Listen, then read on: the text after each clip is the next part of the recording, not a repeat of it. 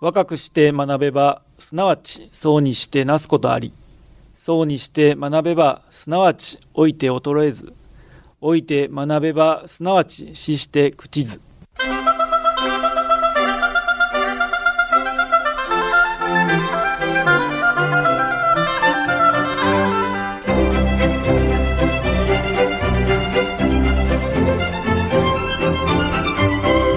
兵庫ラジオカレッジ。今朝の俳句。火を寄せて琴の葉拾う夜長かな。火を寄せて琴の葉拾う夜長かな。戸田光代。小説エッセイ評論など読書にうってつけの季節になりました。爽やかで心地よく気がつけばもうこんな時間。と1ページだけと思ってもついつい夢中になってしまいます。さて今朝の兵庫ラジオカレッジはアンコールアワーの4回目。令和3年6月5日に放送したタレントで女優のサヘル・ローズさんのご出演。生まれてきた意味が必ずあるをお届けします。今朝の講座は本科生の往復課題番組です。本科生の皆さんは講座を聞いて感じたことを往復はがきにまとめ事務局まで提出してください。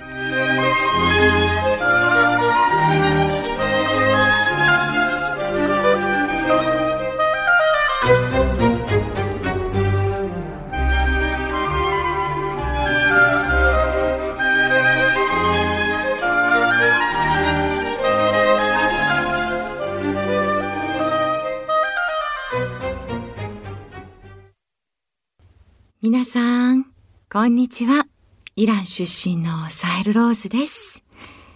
さて今日はですね、皆さんといろんなお話をしていきたいなと思って、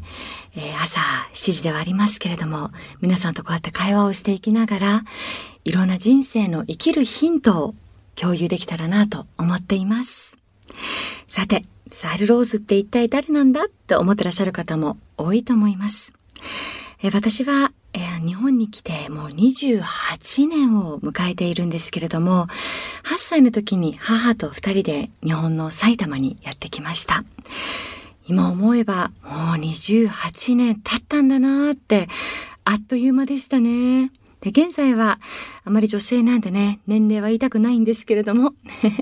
35歳を迎えています。この28年間、本当に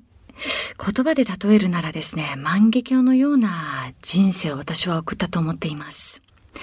それは万華鏡っていうととてもどの角度から見ても美しいものももちろん全て美しいじゃないですか、キラキラして。もちろん楽しかったことも幸せだったこともありますが、苦しかったこともあって、でもその苦しみが28年経った今私にとってはとてもいい経験だったなと思える出来事ばっかりなんですよね。そんな何度も人生模様が変わり、様々な変化の中で、私は自分という色、正直、柄というものを見落としてきました。でも最終的には、型に入らない生き方、それこそが私サイルローズなんじゃないかなと思えたんですよね。でもそこまで思うまでにすごい時間かかって30代を過ぎてやっと、ああ、私は私でいいんだ。別に何かに染まる必要も、こうじゃなければいけない生き方も、そういうのってないんだなって、みんなそれぞれの生き方があって、それでいいんだと気づくようになったんですよね。さて、私がそこにたどり着くまで、本当に小さい時のゼロ地点から皆さんにちょっと人生をかいつまんでいきながらお話ししていきたいと思っています。あの、すべての人生のストーリーを話そうと思ったら、多分皆さん2週間ともに缶詰状態になってしまうので、今日はこの与えられた二十数分間の中で、私がここは伝えたいなっていうところをお伝えしていきたいと思っています。改めて、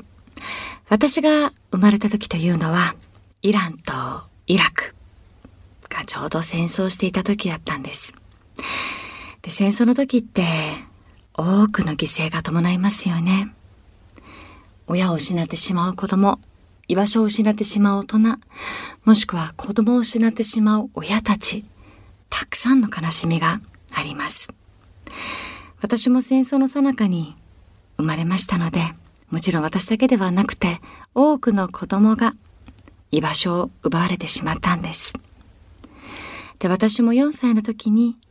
居場所を失ってしまいました。そして、テヘランにある孤児院へと私は移されたんです。孤児院っていうのはですね、まあ、日本で言うと児童養護施設です。でも当時は戦争によって多くの子供が戦争孤児となってしまったので、テヘラン中、イラン中の孤児院に子供が溢れるように入ってしまったんですよね。そこでは私がいた場所というのは、青組という部屋で、その部屋は大きなお部屋の中にベッドがずらっと並んであって、そのベッドの上が私たち一人一人に与えられた唯一のスペースだったわけです。で、洋服も前の子たちが着ていたものを与えてもらって着回しですね、いわゆる。で、自分のおもちゃも自分のものというのは何もないです。で、一日一回だけ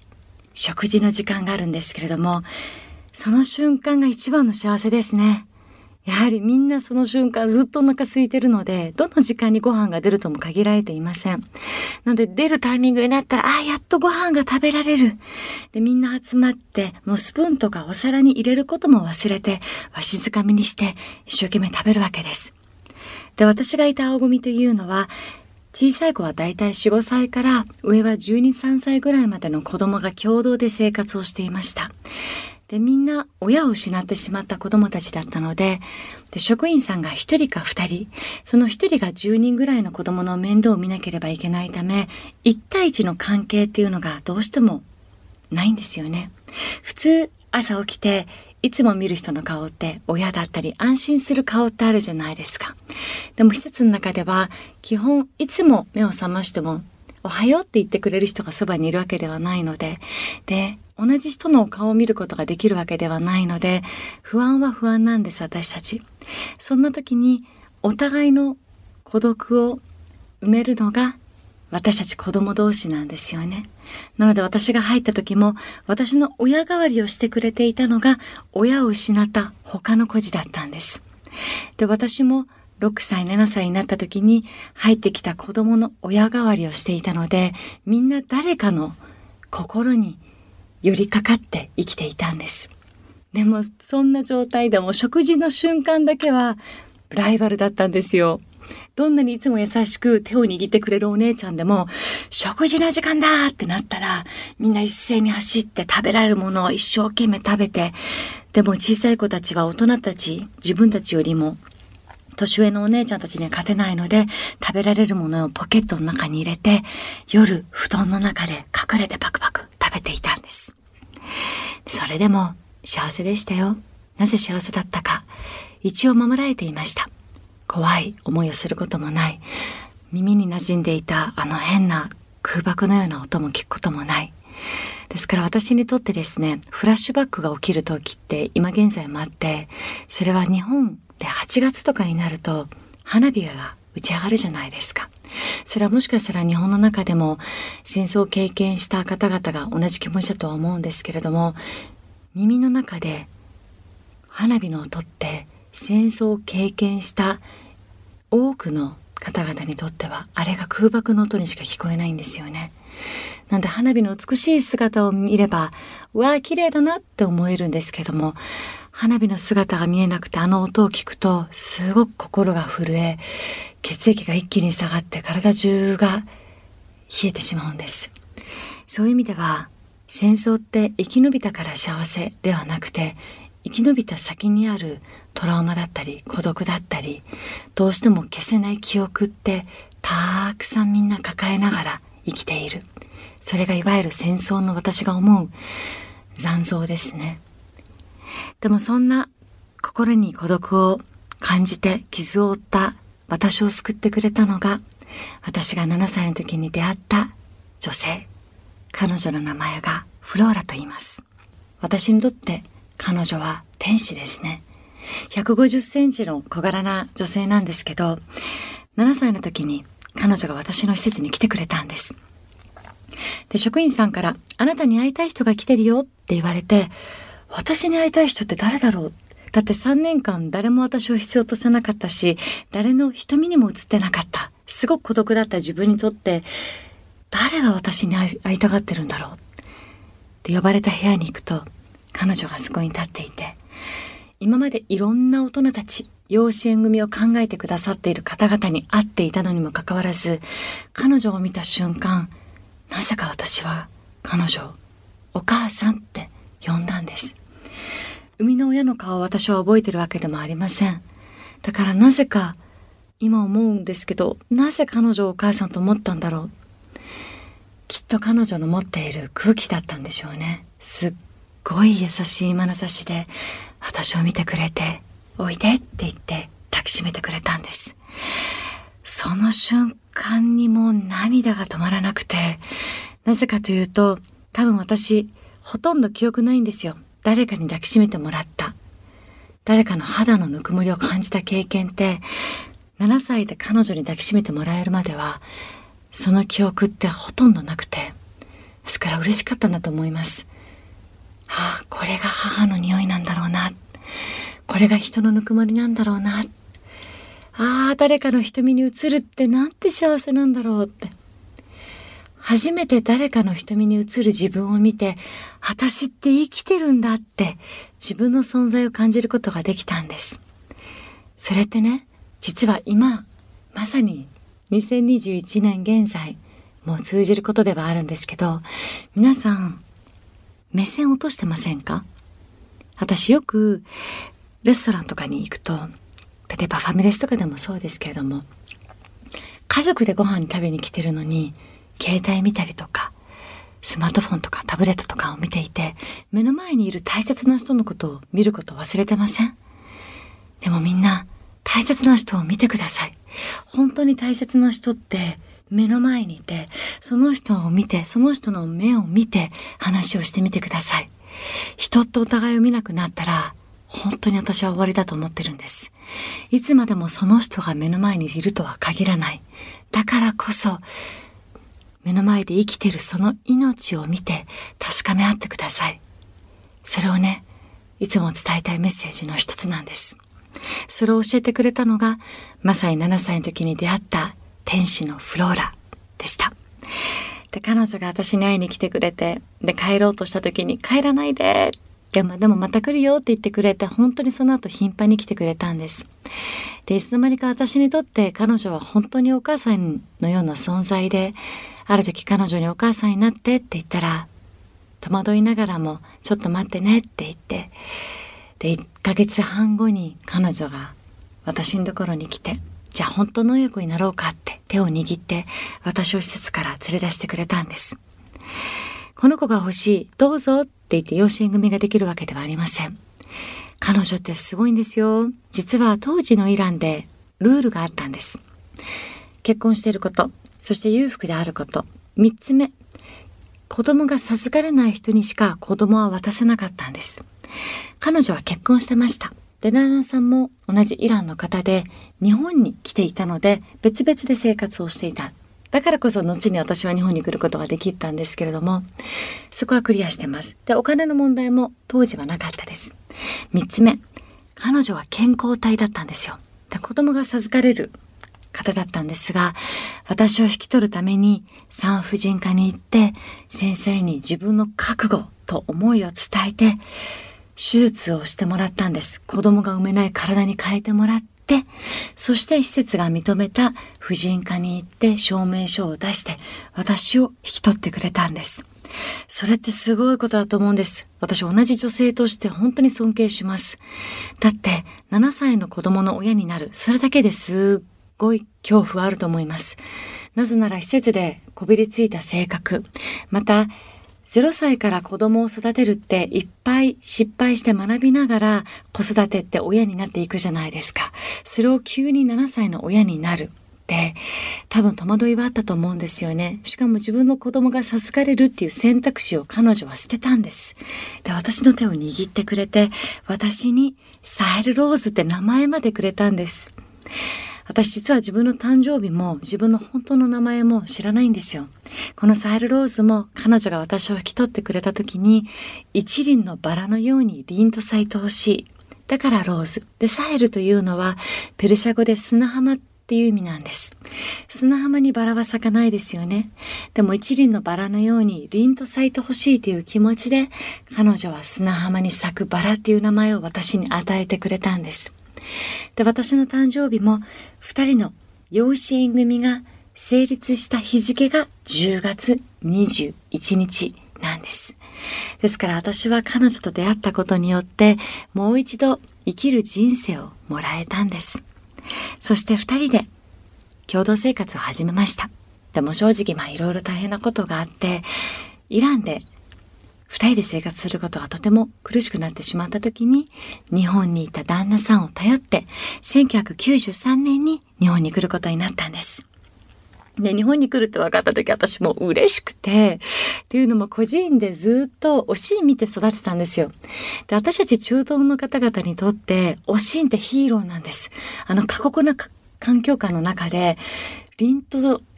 生きた彼女。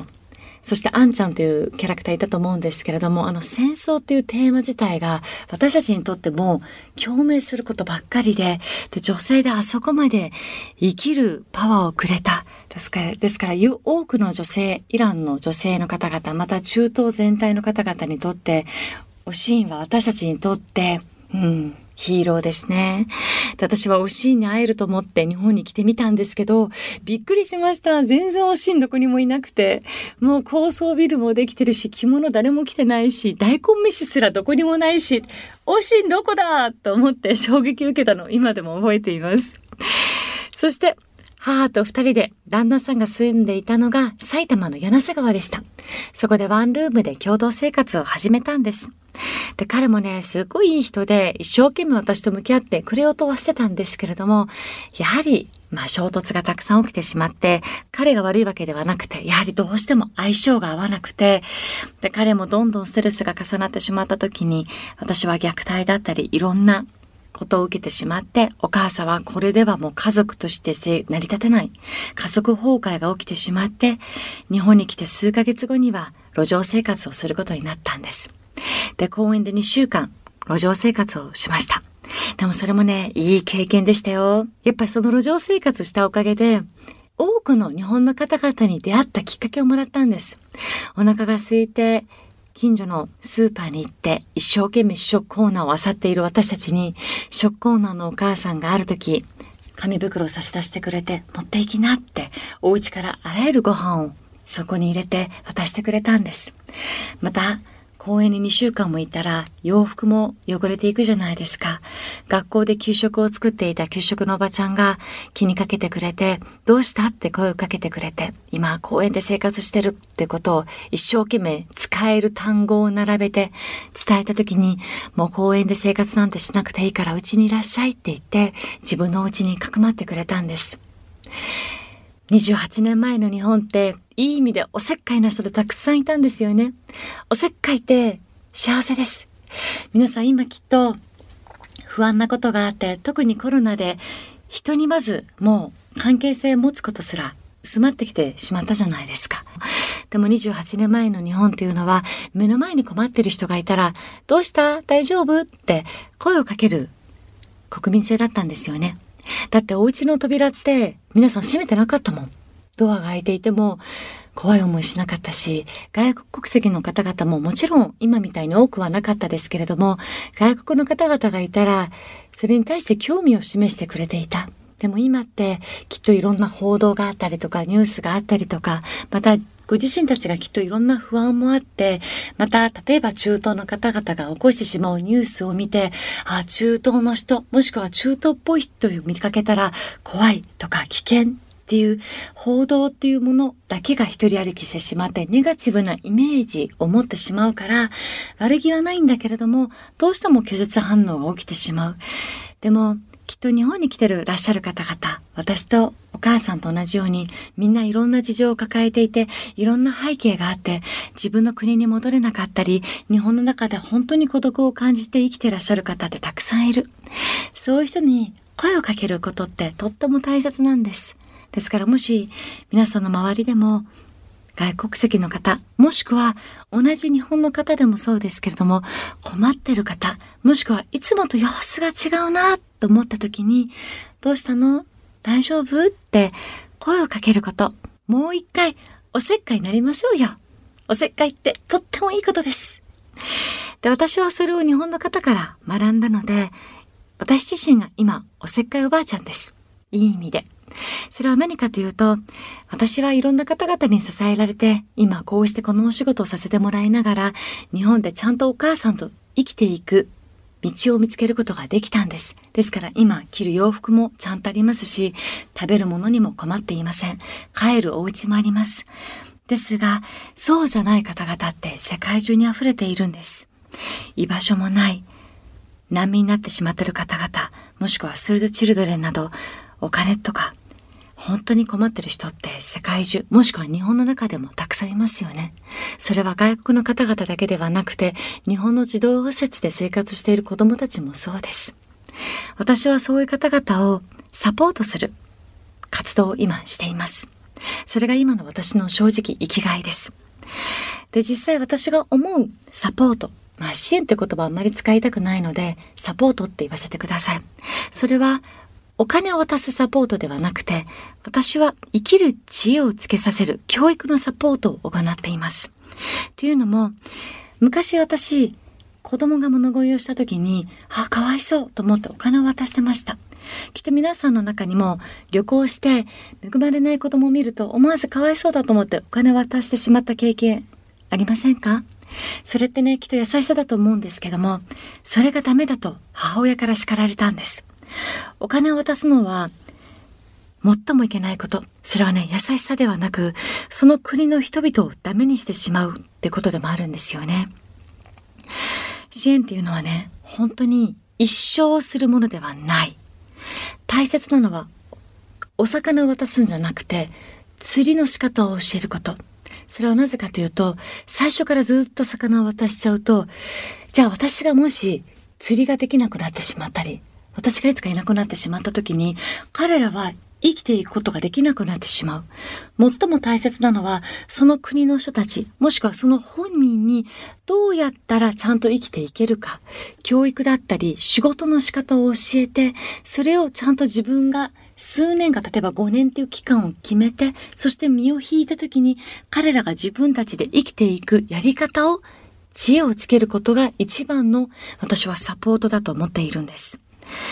なので私はそれをいろんな国に行きながらヨルダンとかイラクとかイランもそうですけれどもインドネシアバングラデシュインドといろんな国でその学校を作ったり彼らの生きていく道をサポートさせていただいています。ですから皆さんにねこの放送を通してじゃあ今すぐ何かしましょうってことを言いたいわけではなくてただその意識だけ持っといてほしいと同時に自分が今幸せであることを感じ取ってほしいんです。誰かを支援するっていうことは自分の身を削ってするまでではありません。今の日本社会で大切なことって皆さん自分のこと、自分の心と向き合ってほしいんです。意外と自分のことを置き去りにして何かしなければいけないって苦しんでらっしゃる方と多いと思うんですけれども、まずは自分と向き合い、自分には何ができるんだろうって自分を愛することから始めてみませんか？で戦争の歴史ってなかったことにはできません。で、日本の中でも隣国に対していろんなことを思うことってあると思います。でもそれを次の世代、まさに今の世代の若い子たちに歴史を押し付けるのって何も生まれてこないと思うんですよね。大切なのは憎しみ合うことではなくて許し合う、お互い認め合うことだと思うんです。戦争の被害者は両方です。例えばイラン・イラク戦争。私はよく大人たちに、イラクは悪いものだ、イラクを憎めって昔はよく言われました。でも今のお母さんに言われたのは、イラクを愛しなさい。彼らは敵でもなくて、向こうサイドにもあなたと同じように親を奪われてしまった、居場所を奪われてしまった彼らもいる。戦争というのは武器を作ったり、いろんな利益の中で利益を得てる人たちがいるけれども、一番の被害者は一般市民であり、戦わされている人たち。そういう意味では、憎しみの種を植え付ける。わけではなくて、愛情を持つ人を愛する種を植え付けていきませんか？子供たちの手に武器ではなくペンを持たせてみませんか？そして今放送を聞いてくれている次の世代を担うあなたへあなたが持っているその選挙権無駄にしないで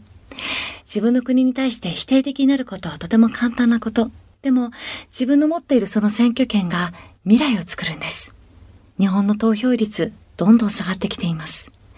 でもあなたが持っているその紙切れと持っている一枚が日本の中で一生懸命共に生きているいろんな国籍の方々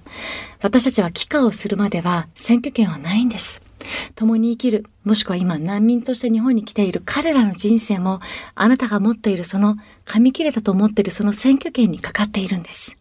ですから自分の国の中で生きている一人の国民として意識を持って生きてみてほしいんですよね。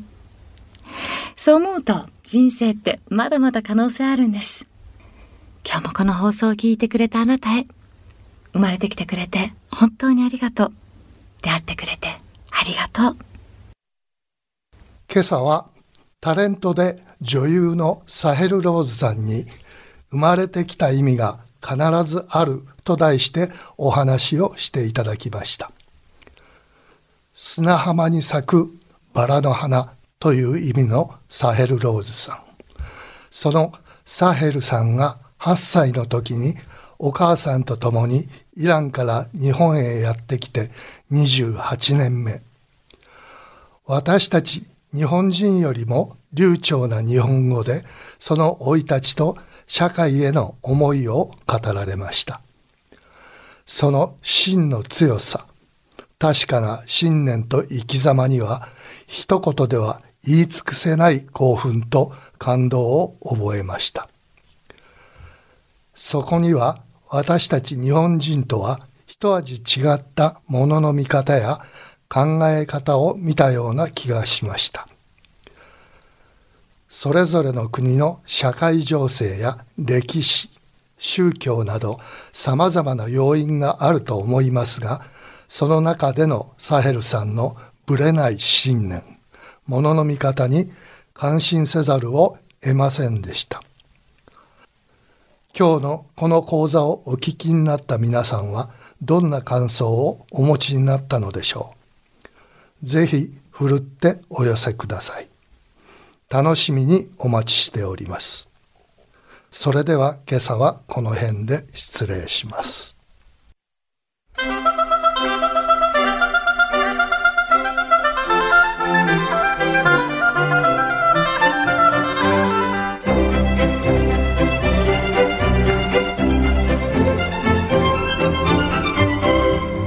語ラジオカレッジ